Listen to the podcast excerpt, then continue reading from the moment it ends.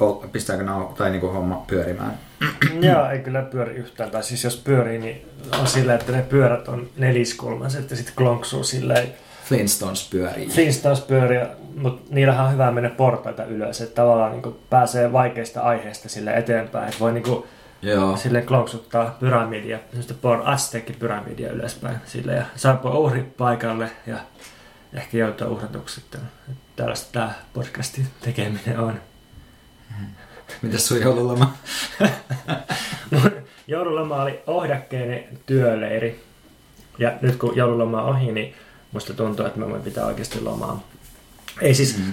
ei, niin kuin, ei ollut mitään jouluvelvollisuuksia niinkään, mutta vähän tässä editoin yhtä tekstuaalista projektia, joka nimi Energiaa. Ja sen lisäksi pelasin tosi paljon niin Nintendolla Mariota, Ai mitä Mario? Ää, Super Mario Odyssey ja mä Mm. ostin siis itselleni joululahjaksi tuon Okei, okay. Switchin. Joo, Nintendo Switchin ja on ollut tosi vakuuttunut siitä. Mm.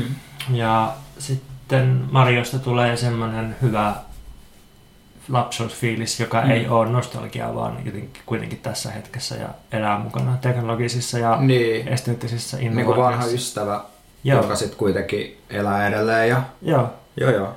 Ei ole sortunut huumeisiin, vaan elää omaa tyydyttävää elämäänsä, Mm. mutta ei kuitenkaan sille ole keskiluokkaistunut ja hankkinut lapsia ja koiraa ja Joo. omakotitaloa, vaan ihan liitelee jossain omissa My friends want me to go to rehab and I said no, no, no.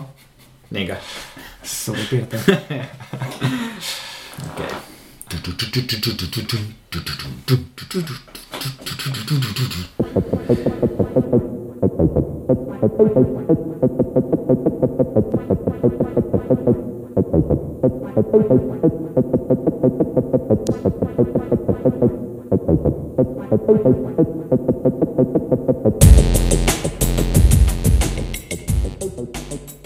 Kuuntelet Suomen kahdeksanneksi suosituinta podcastia Mikä meitä vaivaa, jota tekevät minä Veikka Lahtinen ja Pontus Purokuru. Musta ei irtoa tänään mitään. Sä saat tehdä yksin tämän koko jutun. Olisittepa nähneet Pontuksen ilmeen.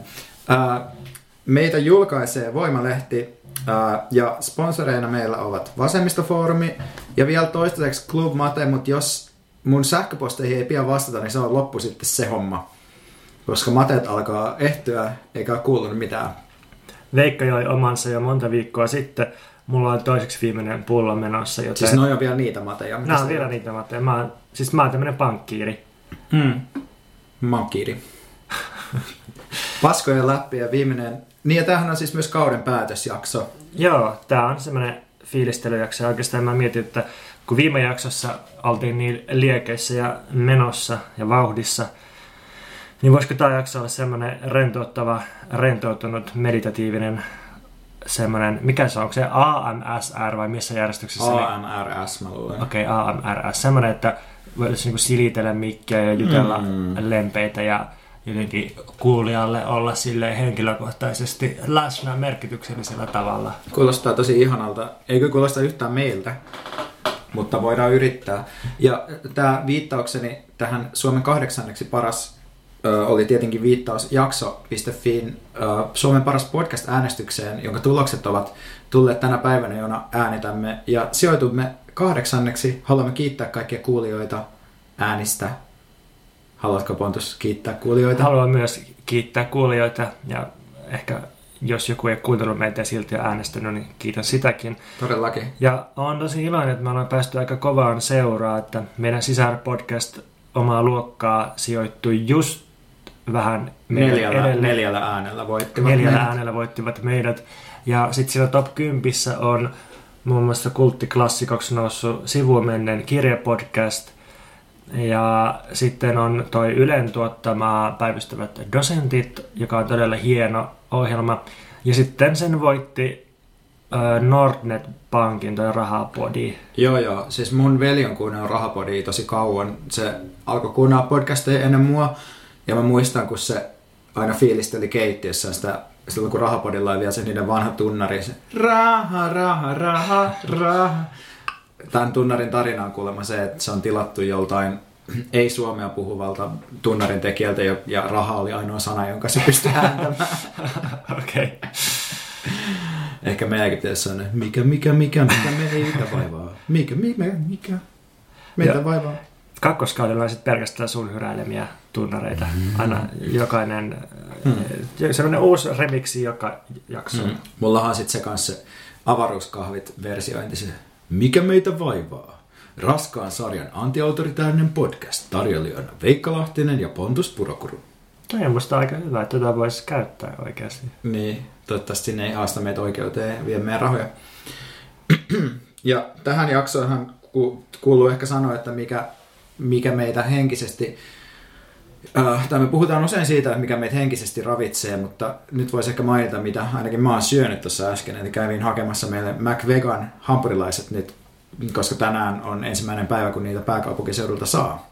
Mä olisin ehkä halunnut, että me oltaisiin siirretty tämän podcastin nauhoitus sinne Mäkkäriin ja sitten, että oltaisiko me voitu saada Mäkkäriin vielä meidän äh, sponsoriksi, mutta se olisi ehkä mennyt kuitenkin liian pitkälle sitten. Niin ei se olisi ollut niin kuin hauskaa enää. Ei, se ei olisi ollut. Rajansa kaikella, rajansa itsensä myymisen vitsilläkin. Joo, mutta siis mulla on vielä tämä hampurilainen sinetöidyssä pahvipakkauksessa tässä mun edessä ja mä ehkä syön tämän lähetyksen aikana tai sitten sen jälkeen ja Veikka sai jo omansa. Me ollaan tästä kahden hampurilaisen välissä siis ikään kuin pihvinä siellä. Olisiko hyvä. Mikä vaivaa Pontus tänään? No just kun pääsin sanomaan, että voisi olla rentouttava jakso, niin vaivaa tämmöinen asia, että Eurooppa on kyllä tosi tylysti äärioikeistolaistunut tässä salakavallisesti, tai kyllähän varmaan aika monet on seurannut sitä, mitä Suomen ja Ruotsin ja Saksan lisäksi on erityisesti Unkarissa ja Puolassa tapahtunut.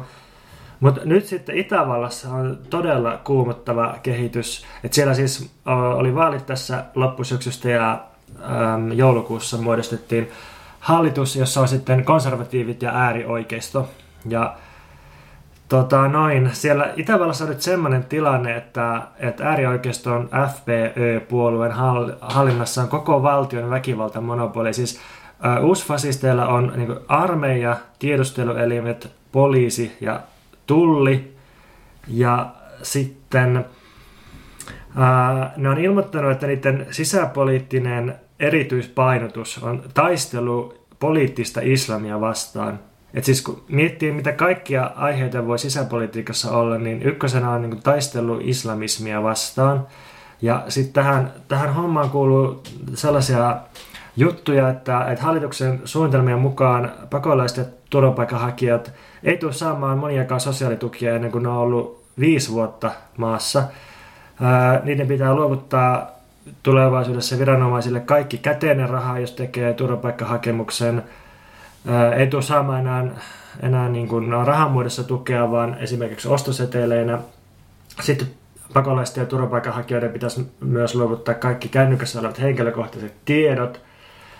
Turvapaikanhakijoiden lapset ei pääsisi enää tavallisiin kouluihin, vaan ne lähetettäisiin niin tällaisiin siltakouluihin niin sanotusti, jota perustetaan näihin sitten vastaanottokeskuksiin siellä. Ja sitten siellä on todella hyytävää kamaa kirjoitettu hallituksen työelämäohjelmaan, että, että yritys voisi esimerkiksi venyttää työpäivää 12 tuntiin tai työviikkoa 60 tuntiin. Onko tämä FPÖ, siis tämä Haiderin? Se on, joo, siis se on Haiderin puolue ja siis silloin kun vuosituhanteen vaihteessa Jari Haiderin FPÖ nousi valtaan Itävallassa, niin silloinhan EU:ssa oltiin tosi järkyttyneitä ja uhattiin sanktioilla, en muista asetettiinko niitä sanktioita lopulta, mutta se oli todella niin kuin koko maan osaa järkyttänyt tapahtuma, mikä osoittaa vain sen, että, että kuinka vasemmalla, tai oikeastaan no, demari vasemmalla Euroopan hallitukset oli tuossa 2000-luvun vaihteessa nyt, niin mä luulen, että, että mahdollisesti suurin osa tämän podcastin kuuntelijoista ei, ei ehkä ole kuullutkaan tällaisesta ja ei voi syyttää kuuntelijoita siitä, vaan että tämä on vain niin normaalia nykyään, että on tällainen mm. kehitys ja sitten Saksan äärioikeiston, siis Saksan äärioikeiston johtava lehti, tämmöinen Junge Freiheit, Der Stürmer, ilmoitti, että, että nyt Itävalta on ottanut esikuvan roolin koko Euroopan politiikassa ja niin kuin muu äärioikeisto sitten seuraa sitä. Ja t- nämä pointit, mitä mä tässä esitin, niin nämä oli pitkälti tuolta Jouko Jokisalon blogista, jota se kirjoittaa kulttuurivihkoihin tämmöinen Kaspar Hauser-niminen blogi. Ja ää, Jouko Jokisalon lisäksi oikeastaan Antti Ronkainen taitaa olla niitä harvoin mun lukemia tyyppejä, jotka Suomessa seuraa tätä eurooppalaisen politiikan äärioikeistolaistumista, niin siinä on kaksi nimeä, joita seurata, jos tämä kiinnostaa. Ehkä voisi niin sanottu valtavirta mediakin tässä, tässä tota vähän kunnostautua, koska tämä on vaan jotain niin jotain sellaista, että nyt pitäisi havahtua tähän, että mikä, mikä meininki tuolla on. Ja sitten se, vielä se, että monet mun vihreät kaverit tässä on juhlinut sitä, että, että Itävallassa olisi niin kuin vihreät voittanut, kun se, ne sai vihreän presidentin siis mm. ihan niin kuin pienellä marginaalilla, niin Joo. kai se nyt kuitenkin olennaisempaa, että kellään se väkivaltamonopoli halussaan. Ja... Mutta puhuuko nyt siitä, kun se valittiin silloin ehkä vuosi sitten se pressa vai niin kuin... Joo. Joo, niin mä muistan, että sehän oli just silleen, että se täpärästi vei sen niin kuin äärioikeistolaista ehdokasta vastaan sen presidenttiskavan. Ja muun muassa Ville Niinistö sitä silloin juhlisti. Ja sitten mulla oli vaan silloinkin se ajatus, että, että mä en välttämättä juhlistaisi täpärää täpärää voittoa jostain puolinatsista. Joo, joo. Siis tämä presidentti siis on nimeltään Alexander Van den Bellen. Joo. Mikä sua vaivaa? No, me ollaan nyt vuoden vaihteessa ja mulla on semmoinen olo, että tämä on ollut mulle jotenkin poliittisesti aika mitään sanomaton vuosi eräässä mielessä. Että ei välttämättä sen suhteen, että mitä on edes tapahtunut, vaan jotenkin sellaisen, sellaisen oman inspiraation kannalta. Että mä en ole oikein saanut kiinni mistään, että mitä sitä nyt sitten pitäisi tehdä tai mitkä on sellaisia äh, hitaasti siirtyviä vuoria, joita olisi hyvä katella, mihin, mihin pitäisi hypätä kiinni. Ja sitten kun mä mietin myös tulevaa vuotta, josta me tänään tullaan puhua lisää, niin mä en sielläkään oikein löydä sellaista, että mitä tässä nyt odottaisi tai mikä olisi sellainen, mikä voisi lähteä liikkeelle. Ja se on musta pelottavaa. Et tuntuu, että ja tämä on musta ei vaan tämmöinen subjektiivinen tuntemus, vaan enemmän musta heijastelee jotenkin sellaista, että on osa jotain sellaista mielialaa, jossa äh, katellaan, kun äh, jonkinlainen hiukan masentava karnevaali kulkee meidän editse, johon musta kuuluu sekä Suomen hallituspolitiikka, että ilmastonmuutoksen eteneminen, että jotenkin eurooppalaisen liikehdinnän uh, No nyt oli kyllä, okei, okay, oli Hampuri, joo, mutta ja sitten jotenkin tämä koko Trump-juttu ja kaikki. Niin, pitäisi jotenkin erotella se, että, että totta kai maailmanpolitiikassa on aina aika vahva pohjavirta, johon kuuluu tosi paljon talouden suunnat ja niin kuin tämmöinen voimapolitiikka. Ja siihen niin kuin yksittäisillä liikkeillä on tietysti aika vähän vaikutusta tai voi olla, mutta sitten voi kuitenkin aina – aina tota tehdä jotain aloitteita tai jotenkin pelata sitä tilannetta. Mä uskon, että, että ei, ole niin kuin, ei ole tilanteita, missä olisi järkevintä jotenkin luovuttaa tai jäädä katselemaan sitä karnevaalia. Mutta ehkä, ehkä meitä nyt kuitenkin puuttuu se, se tota kunnallinen analyysi tai, tai hahmotus tästä, tästä nykytilanteesta. Mä, mä oon miettinyt, näihin menee ehkä vähän ohi tuosta, mitä sä sanoit, mm. mutta tai oikeastaan ei mene. Mä oon miettinyt tätä, että Uh, että joskus se yhteiskuntateoriaa syytetään siitä, että se on liian abstraktia tai, tai liian teoreettista ja pitäisi puhua jotenkin konkreettisista ja lähteä aina liikkeelle niin kuin konkreettisista jutuista. Mutta sitten jos katsoo, että, että miten vallankumoukset tai monet tärkeät liikkeet länsimaissa historiassa on lähtenyt liikkeelle, niin jonkun Marxin pohja oli todella abstraktissa saksalaisessa filosofiassa ja ja tota, jos miettii lokakuun vallankumouksen toteuttajia, niin ne oli hyvin perillä aikansa teorioista. Tai, tai jos miettii 60-luvun kapinallisia opiskelijoita, niin siellä oli, oli niin kuin kuitenkin melkoinen kasa teoriaa taustalla. Tai, tai jos miettii Suomen 60-luvun liikkeitä, niin siellä oli, oli tota tietyt teorialehdet ja keskusteluseurat, jotka niin edelsi näitä liikkeitä oikeastaan. Että mä alkoin miettiä, että asiat menee oikeastaan niin päin, että ensin on se tosi abstrakti teoria, ja keskustelu. Ja sitten ne konkreettiset liikkeet syntyy vasta tällaisen analyysin pohjalta, että jotenkin niin päin se tuntuu menevän. Mm. Ja nyt me ei ehkä kannattaisi miettiä sitä, että miten me ryhdytään toimimaan, vaan että mikä olisi jotenkin, miten me pitäisi teoreettisesti käsittää tätä tilannetta. Niin varmaan sitäkin, mutta mä luulen, että ainakin jos ajattelee jotain Marksia, tai siis että, että pääomahan on aika, aika journalistinenkin kirja tietysti mielessä, että siinä on tosi paljon sellaista dataa, mitä on kerätty eri puolilta niin kuin tämmöistä tehdasoloista. Ja siinä on se sellainen jonkinlainen, en mä tiedä onko se nyt yhteistutkimuksellinen ote, mutta kuitenkin sellainen, että siinä lähdet niin kuin, abstraktiteoria keskustelee hyvin konkreettisen empirian kanssa, mutta mulla on vaan nyt semmoinen olo, että mä en oikeastaan Mulla on semmoinen olo, että mä haluan haudata mun pään hiekkaan. Että et jotenkin, tai sanon, että on niin kuin pilvinen sää jossain muussakin mielessä kuin vaan ulkona. Ja sitten tää on ehkä jotain tämmöistä apatiaa. Joo. Että ei, ei oikeastaan, kyllä mä nyt sit varmaan yritän jotain vähän lukea ja jotain puuhastella, mutta sitten vähän semmoinen olo vaan, että, kaikki, semmoinen, että kaikki on vaan vähän Miten sä koet nämä jutut, mistä sä oot itse ollut tekemässä tänä vuonna niin tuon hmm. ää, turvapaikan hakijoiden leirin tukikonsertti tai mm. sitten tämä yläluokkaretki Joo, ihan jees. ja siinä kaikki. Niin. Ei, siis oli tosi hieno juttu ja siis kyllä se Right to Live oli ylipäätään tosi hieno juttu, en mä siitä sano. Mutta sitten saattelee vaan silleen, että no eipä se politiikka ole siitä mihinkään muuttunut. Et se, se on ehkä niinku se tavallaan, että se suomalainen konteksti, että täällä, täällä vaan ei mene mikään, mikään ei mene niinku siinä mielessä ää, läpi, että, että, että, että tapahtuu niin kuin jotain sellaisia kyllä siirtymiä ja muutoksia siinä, että mitä ihmiset ajattelee, miten ne toimii. Mutta sitten eh, mä myös aistin osittain just sellaista, että koska ei saada oikein mitään sellaisia, yritetään vaikuttaa valtakunnan politiikkaan, ei saada valtakunnan poliittisia voittoja, niin sitten se, se, musta tuntuu, että se jotenkin sysää taaksepäin. Musta politiikkaa pitäisi ajatella paljon laajemmalla aikaskaalalla ja jos sitä ei ajattele pitkällä välillä, niin sitten totta kai masentuu, koska ei saa vuodessa tai kahdessa vuodessa jotain, jotain läpi. Mutta ei tämä ole musta nyt vaan se, että mä oon ajatellut tämän jollain tavalla, vaan musta tämä on enemmän sellainen niin kuin ilmapiiri. Mm. Siis ei tämä ole pelkkä niin semmoinen äh, joku mun, mun niin kuin masennus. Vaan, ja siis totta kai mäkin ajattelen, niin kuin, että politiikkaa pitäisi ajatella niin kuin satojen vuosien perspektiivillä. Mm. Mutta mä yritän vaan puhua siitä, että miltä tuntuu toimia just nyt. Joo, ja joo, musta ei, tuntuu, että se on jotenkin tosi apaattista. Ja Mm, sitten mä, mm. ja sit mä vaan pelkään, että se apaattisuus jatkuu. Ja sitten mä haluaisin keksiä jotain kivaa. Joo, ja kyllä mä jaan, jaan tuon. Ja nyt, jotta tässäkin jaksossa name rapattaisi toi hyvin pian ilmestyvä suoraa toimintaa kirja, niin sen kirjan suuri tarinahan on just se, että, että Suomessa oli tietyt autonomiset, anarkistiset, vasemmistolaiset liikkeet, jotka teki tosi kiinnostavia poliittisia innovaatioita kasarilta noin vuoden 2010 tienoille. Sen jälkeen muutaman pienemmän jutun.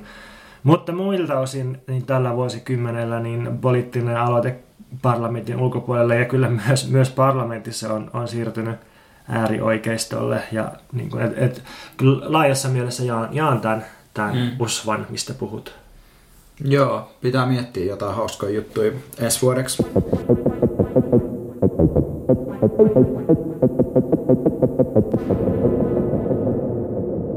Vasemmista etsii työtä taas kerran. Aina kun työ ja tuotanto muuttuu yhteiskunnassa, niin vasemmiston asema on siitä kiinni, että pystyykö se tavoittamaan sen muutoksen ja pysyykö se sen perässä, koska vasemmisto ainakin pitää itseään työn liikkeenä ja työn puolueena. Noin 10 vuotta sitten, 2008, tuli ulos tämmöinen General Intellect osuuskunnan kirjoittama kirja, jonka nimi oli siis Vasemmisto etsii työtä. Ja siinä käsiteltiin tuotannon muutoksia ja prekarisaatiota.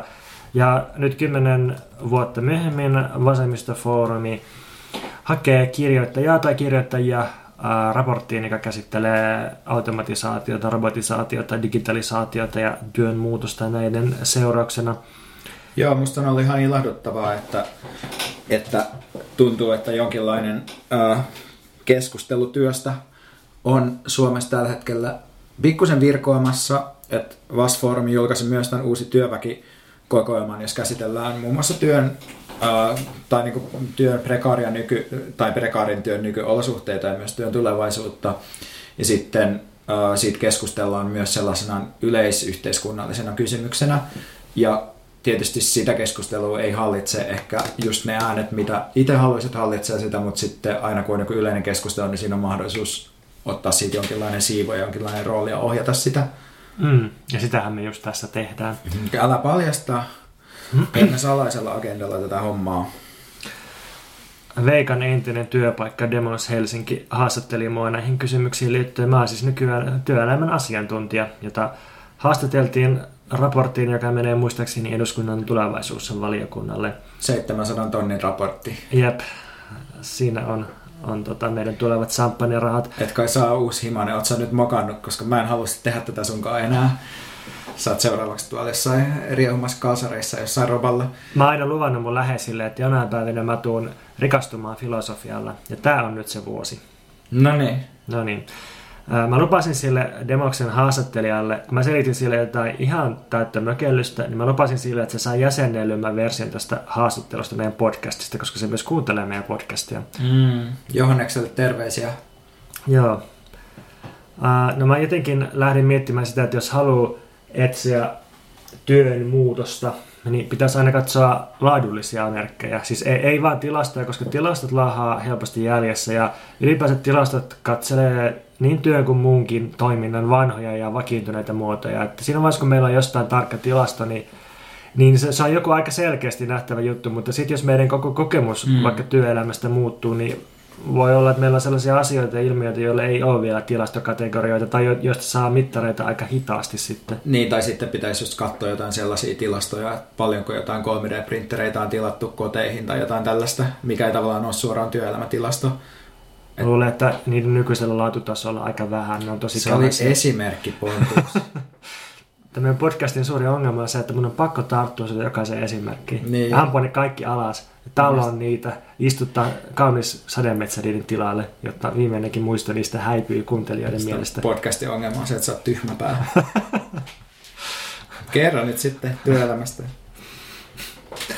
No, mun mielestä näitä, näitä tota, muutoksia sitten näkee silleen, kun katsoo, että missä eri puolilla yhteiskuntaa syttyy jotain konflikteja, jotain kiistoja. Siis juridisia kiistoja tai, tai tulkinnallisia kiistoja tai moraalisia, moralistisia kiistoja ja mistä niitä nyt sitten on syntynyt viime aikoina, niin tietysti työttömyysturvan purkaminen ja ihmisten sysääminen kuntouttavaan työtoimintaan, se, että paikattoman harjoittelun merkitys on lisääntynyt, se, että osa ihmisistä kieltäytyy työstä ja tästä syntyy kiistoja ja sitten tietysti itsensä työllistäminen valtavasti lisääntynyt. Nämä on sellaisia kiistoja, jotka kertoo, että, että tuolla suunnalla tapahtuu jotain. Ja, ja sitten mä oon miettinyt, että ehkä kuitenkin niin kun tilastokeskuksen ohella kannattaa seurata, mitä kaunokirjallisuudessa tapahtuu, tai, tai jossain somekirjoituksissa. Ja musta just toi Ossi Nymanin röyhkeyskirja on, on hieno kuvaus työttömien kontrolloinnista.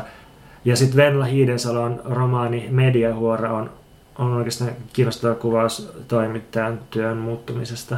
Ja niin ja sitten yksi juttu vielä, mistä näkee työn muutoksen, on siinä, että katsoo, että minkälaisia työmuotoja ja kontrolleja syntyy niille, jotka on kaikkein heikoimmissa asemissa, koska, koska tota, mä ajattelen, että, että niiden tekemä työ jotenkin ennakoi sellaista, mikä ehkä leviää sitten laajemmalle. Ja nyt voisi katsoa esimerkiksi siirtolaisia, paperittomia tai, tai vaikka taiteilijoita, että minkälaista työtä ne tekee tai missä, missä, missä niin olosuhteissa. Että vaikka Kumulehdessä julkaistiin hauska teksti siitä, että nyt kun taiteilijat joutuu tekemään niin pienestäkin apurahasta koneen säätiölle semmoisen äh, nöyryttävän hakemuksen, jossa ne kertoo, että miksi juuri minun työni on erittäin rohkea avaus ja miksi juuri minulle kannattaa antaa rahaa, jotta voin maksaa vuokran ja ostaa ruokaa, niin, niin tämä malli varmaan leviää entistä laajemmalle. Sitten kun haet puhelinmyyjäksi, sinun täytyy kertoa, että miksi sä olet rohkea avaaja puhelinmyynnin alalla. Sekin on ihan mielenkiintoista, että nyt kun on keskusteltu tästä hallituksen uudesta aktiivimallista, joka siis sinetöitiin eduskunnan äänestyksellä tuossa, en mä muista oliko valiokunta vai eduskunta sitten se lopullinen sinetin antaja, mutta joka tapauksessa niin se tällä hetkellä näkyvä protestin muoto, siitä ei tule suinkaan AY-liikkeeltä, vaan se tulee kansalaisaloitteen muodossa muun muassa. Eli aika nopeasti on kerätty se, nyt mennään jo jossain 40 000 nimessä suunnilleen, mitä siihen on saatu siihen Joo. siihen tota, adressiin. Tai onko se nyt sitten, niin kuin, että se on kansalaisaloite sen lain kumoamiseksi vai? Joo, se on kansalaisaloite suoraan tuon aktiivimallilain kumoamiseksi. Joo. Ja... Eihän se siis tule tietenkään menemään läpi, mutta se on musta kiinnostavaa vaan, että, että mitä kautta se tulee, koska se ei tule järjestäytyneen työväenliikkeen kautta, vaan se tulee ehkä jostain tällaisesta se kertoo musta jonkinlaista välimuodosta, missä ollaan myös näiden mm. ta- työtaistelujen ja työ, näiden kamppailujen kannalta. Joo, toi on hyvä pointti. Minusta se kansalaisaloitteen saama tosi iso suosio on kuitenkin mittari siitä, miten paljon ihmisiä kyrsii tämä mm. aktiivimalli. Varmasti muitakin kuin joita se suoraan koskee. Niin. Niin, ja sitten sit just toi, toi että, että mistä suunnasta ne konfliktit syntyy, niin se, että joku Ossi Nyman kieltäytyy työkkärin kontrolleista tai, tai hakemasta jotain paskatöitä, niin, niin eihän, eihän se niin kuin ole mikään AY-liikkeen toimitsija tai, tai niin kuin perinteinen organisaattori, vaan ne tulee ihan niin kuin perinteisten organisoitumismuotojen ja puolueen muotojen ja kaiken niin kuin tällaisen ulkopuolelta. Että siellä tapahtuu kaikki kiinnostavaa ja sitä kannattaa katsoa nyt. Mm, joo, ja sitten tähän tekee heti mieli vielä sanoa, että aina kun sanoo jotain tällaista, niin sitten tulee joku AY-tyyppi silleen, että no, no, no, miksi te kiusaatte meitä, me puolustetaan työläisiä. Niin sitten tulee vaan sellainen olo, että no puolustakaa sit vittu. Tai, niin kuin, että, että, tai jotenkin, että... että A- noi... AY-liike on puolustanut työläisiä muun muassa hyväksymällä kilpailukykysopimuksen. Niin, ja siis silleen, että mun mielestä monesti nämä jutut, miten sit nostetaan esiin noita, esimerkiksi just nämä asiat, vaikka tämä Ossi Nyman juttu, tai sitten tämä juttu, niin ne ei niinku ole välttämättä kvantitatiivisesti tai määrällisesti ei vaadi mitään ihan sairaan isoja effortteja edes. Muuta kuin sellaista, että menee oikeasti niin kuin jonkun jutun taakse. Niin. Ja tietyllä tavalla siinä on musta ehkä sellaista haluttomuutta ja kyvyttömyyttä uudistuu. Ja... Toikin on hyvä pointti. Siis se, että yksi tyyppi kirjoittaa yhden kirjan, siitä tehdään yksi lehtijuttu. Se valtava poliittinen avaus, johon niin kuin, AY-liike ei vaan pysty kaikki ne resursseihin, että se pystyy ainoastaan hidastamaan ja käymään, käymään jatkuvaa torjuntataistelua tai, tai siltä nyt näyttää. Et, jos nyt katsotaan, mitä parinkymmenen vuoden sisällä on tapahtunut yhteiskunnassa, niin siis ei sitä pääse mihinkään, että palkkatyö on marginalisoitunut. Siis se merkitys on marginalisoitunut. Totta kai se hallitsee ihmisten arkea ja ihmiset käy töissä ja näin. Mutta että palkkatyön osuus bruttokansantuotteesta on, on vähentynyt ja palkaton työ on yleistynyt ja, ja tota, työntekijöiden riskit on kasvanut ja työ on koko ajan muuttunut yrittäjämäisemmäksi. Ja Tämä kaikki siitä huolimatta, että meillä on edelleen vasemmistopuolueita, meillä on edelleen mm. niin kuin vahvana pidetty AY-liike.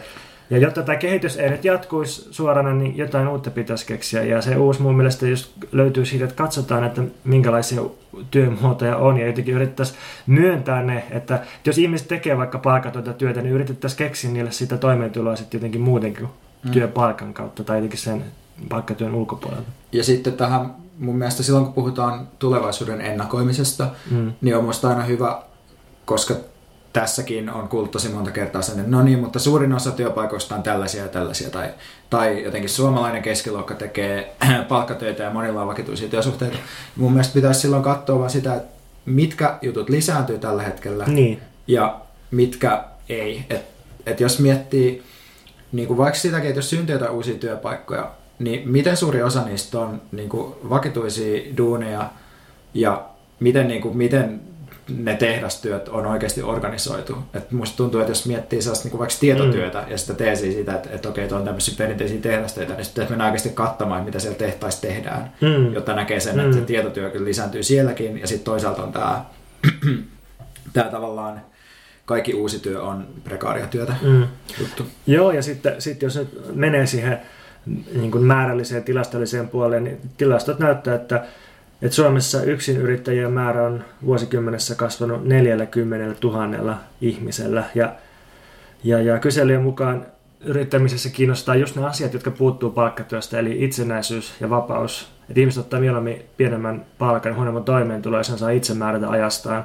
Ja ehkä tämä vapauden kaipuu on joku sellainen asia, mikä puuttuu sitten perinteiseltä vasemmistolta ja AY-liikkeeltä. Niin, kyllähän Vasemmistoliitto on tehnyt yksin yrittäjien parissa viime aikoina avauksia ja, ja töitä. Että kyllä se pitää musta jollain tavalla tunnustaa, vaikka se välttämättä olisi näkynyt niin paljon, mutta että kyllä ne entistä enemmän musta profiloituu. Joo, siis vasemmistoliitto musta on tehnyt tässä hyviä avauksia. Ehkä mä perinteisellä vasemmistolla ajattelin enemmän demareita. Aa, ja sä niitä vasemmistona, no niin. No. Perinteisenä vasemmistona. No joo, joka tapauksessa. Fossiilivasemmisto. Jakke Holvas käytti aikoinaan sellaista käsitettä kuin lässyvasemmista. Se oli musta ihan hyvä kanssa. Mm. Miksei? Me kysyttiin tässä haastattelussa myös, että, että millaiseen tulevaisuuteen meidän pitäisi sitten pyrkiä, jos me mietitään työn yhteiskunnallista merkitystä ja lähivuosikymmeniä. Onko sulla tähän joku välitön vastaus? Millaisen tulevaisuuteen pitäisi pyrkiä? No työstä vapautumiseen tietenkin, eikö mm. tämä, tämä niin kuin apteekin hyllyltä vastaus, niin. mutta varmaan jos ajattelee, että mitä välietappeja siihen sisältyy, niin varmaan se ää, ikään kuin arvonlisäyksen osu, arvonlisäyksestä menevän osuuden, työläiselle jäävän osuuden kasvattaminen yleisesti ottaen. Sitten varmaan absoluuttisen tai niin kuin työhön menevän ajan vähentäminen ja sitten niin kuin kontrollipolitiikan vastustaminen kaikissa muodoissaan. No nyt tota asia, mitä ensimmäiseksi tulee mieleen. Mm. Tai ehkä, ehkä siis kuripolitiikka nyt tässä tapauksessa. Puhutaan mm. nimenomaan suomalaisesta työelämäpolitiikasta. Joo, mä oon näistä samaa mieltä. Mä ajattelin tuossa haastattelussa sitä sen kautta, että et voisi ajatella, että palkkatyöllä on perinteisesti ollut suurin piirtein kolme merkitystä. Että ihmiset on saanut siitä toimeentuloa, eli siis palkan. Ja ihmiset on päässyt sen kautta osallistumaan yhteiskuntaan ja myös työpaikalle. Tai että se on ollut sosiaalinen paikka ja sitten on kokenut joku paikka, joku semmoinen lokero yhteiskunnassa. Työkavereidensa kanssa viettää enemmän aikaa kuin kenenkään muiden ihmisten kanssa. Niin, niin, niin. niin ja sitten saa semmoista yhteiskunnallista tunnustusta, että sulla on joku rooli ja identiteetti ja näin. Tai mm. siis näin on perinteisesti ollut. On se vieläkin monesti pitää paikkaa. Joo. Ja sitten kolmas merkitystyössä on semmoinen joku epämääräisempi, ää, it, ehkä itsensä toteuttaminen tai, tai toi, toi, mitä mä just sanoin identiteetistä tai tällaisesta, mutta et, et joku semmoinen, että et saa tehdä jotta, tai niin kun saa jotain muutoksia maailmassa aikaan, on jollain tavalla aktiivinen, tuottaa jotain efektejä. Niin. Mutta sitten nyt no, on näyttänyt pitkään siltä, että, että jokainen näistä, näistä tota, funktioista on palkkatyössä ollut hapertumassa että aika monen on oikeastaan vaikea tulla toimeen tai ainakaan vaurastua palkkatyötä tekemällä. Työelämä on muuttunut niin epävarmaksi ja häilyväksi. Ja sitten nykyään on niin paljon muita tapoja osallistua ja saada statusta, kun tehdään jotain palkkatyötä. Siis, siis tietty niin netti, kaikki harrastukset, vapaaehtoistyö, aktivismi, niin edelleen, niin edelleen. Toihan on suhteellisen uusi, uusi juttu ylipäätään toi työllä joo. merkityksellisyyden, tai siis työllä niin kuin vaikuttaminen. Joo, niin totta, totta joo. Että se, ja muutenkin siis aina pitää muistuttaa muista ihmisiä, että palkkatyö on suurin piirtein 1800-luvulla, ehkä mm. 1700-luvulla riippuen mistä päin Eurooppaa mm. puhutaan, syntynyt elämänmuoto. Se on tosi, niin. tosi nuori elämänmuoto ja niin kuin ihan pienen pienen osa ihmiskunnan historiasta on tehty mitään palkkatyötä, ja nyt, nyt sitä pidetään edelleen joissain piirissä niin kuin täysin ylihistoriallisena ja sellaisena Joo. oletuksena. Ja tähän liittyy myös tämä, tämmöisen, niin kuin, että oikeistokonservatiivien tämmöiset yh, ikiaikaiset yhteiskunnalliset kiinnepisteet, jo, joista ne aina vuohottaa, niin niistä on suurin osa tosi uusia keksintöjä. Joo, Joo niinpä.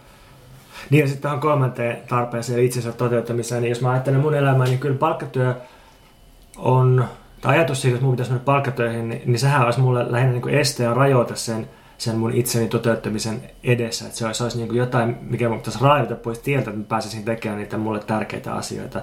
Ja sitten jos palkkatyön merkitys on kerran hapertumassa tälleen, niin miksi me voitaisiin myöntää tätä kehitystä? Siis ei sille, että pidettäisiin tästä kiinni ja jotenkin yritettäisiin puolustaa palkkatyötä ja synnyttää lisää työpaikkoja, vaan jotenkin tuupata tätä kehitystä parempaan suuntaan just... Onko tämä nyt tätä akselerationismia? Joo, joo, siis että kiihdytetään tämä kehitys ja muutetaan se, käännetään se niin nurin päin, käännetään se paremmaksi.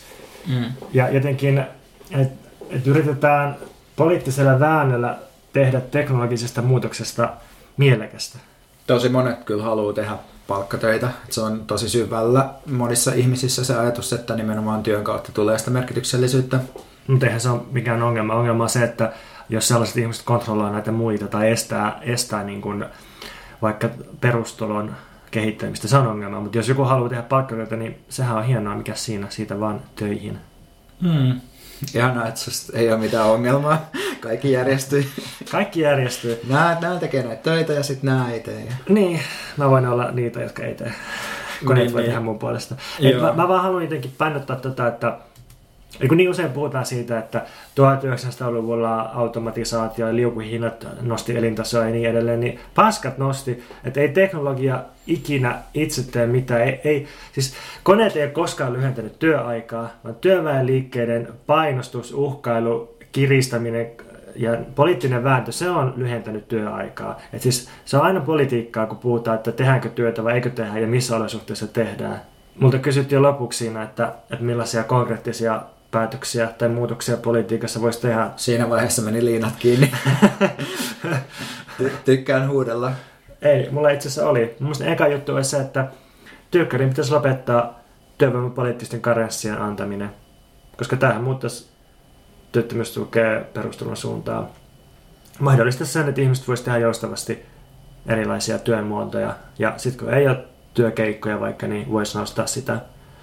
Muista Juhana Vartijan on kikkaillut tosi ovelasti tässä oman puolueensa kokoomuksen liepeillä, joka nyt tuota, tuon aktiivimallin just hyväksyy, ja sitten Juhana Vartijainen käy jotain ihan omaa keskusteluaan siitä, että, että Suomessa avoimien työpaikkojen määrä ei välttämättä kerro täysin siitä, että miten paljon ihmisiä voi työllistyä, koska suurin osa työllistymisestä tapahtuu avoimien työpaikkojen ohi. Mutta mun mielestä tässä on silti niin kuin tosi jotenkin, tai että ei se, se ei niin kuin suoraan ota kantaa siihen aktiivimalliin, joka on tietenkin täysin järjetön siitä huolimatta, vaikka, mm. vaikka avoimilla työpaikoilla ei olisi mitään tekemistä työllistymisen kanssa. Vartijaisella taitaa olla se, että, että samalla kun se osoittaa tajuavansa jotain asioiden todellisesta tilasta, niin sen perimmäinen tarkoitus on kuitenkin polkea palkat mahdollisimman alas ja se aina niin kuin liikkuu siihen suuntaan. Niin, no se, silloin se ajatus, että kun tehdään työvoimasta riittävän halpaa, niin sitten ne työllistyy, mikä voi olla tottakin, mutta sitten se on ehkä eri asia, että halutaanko me sitä.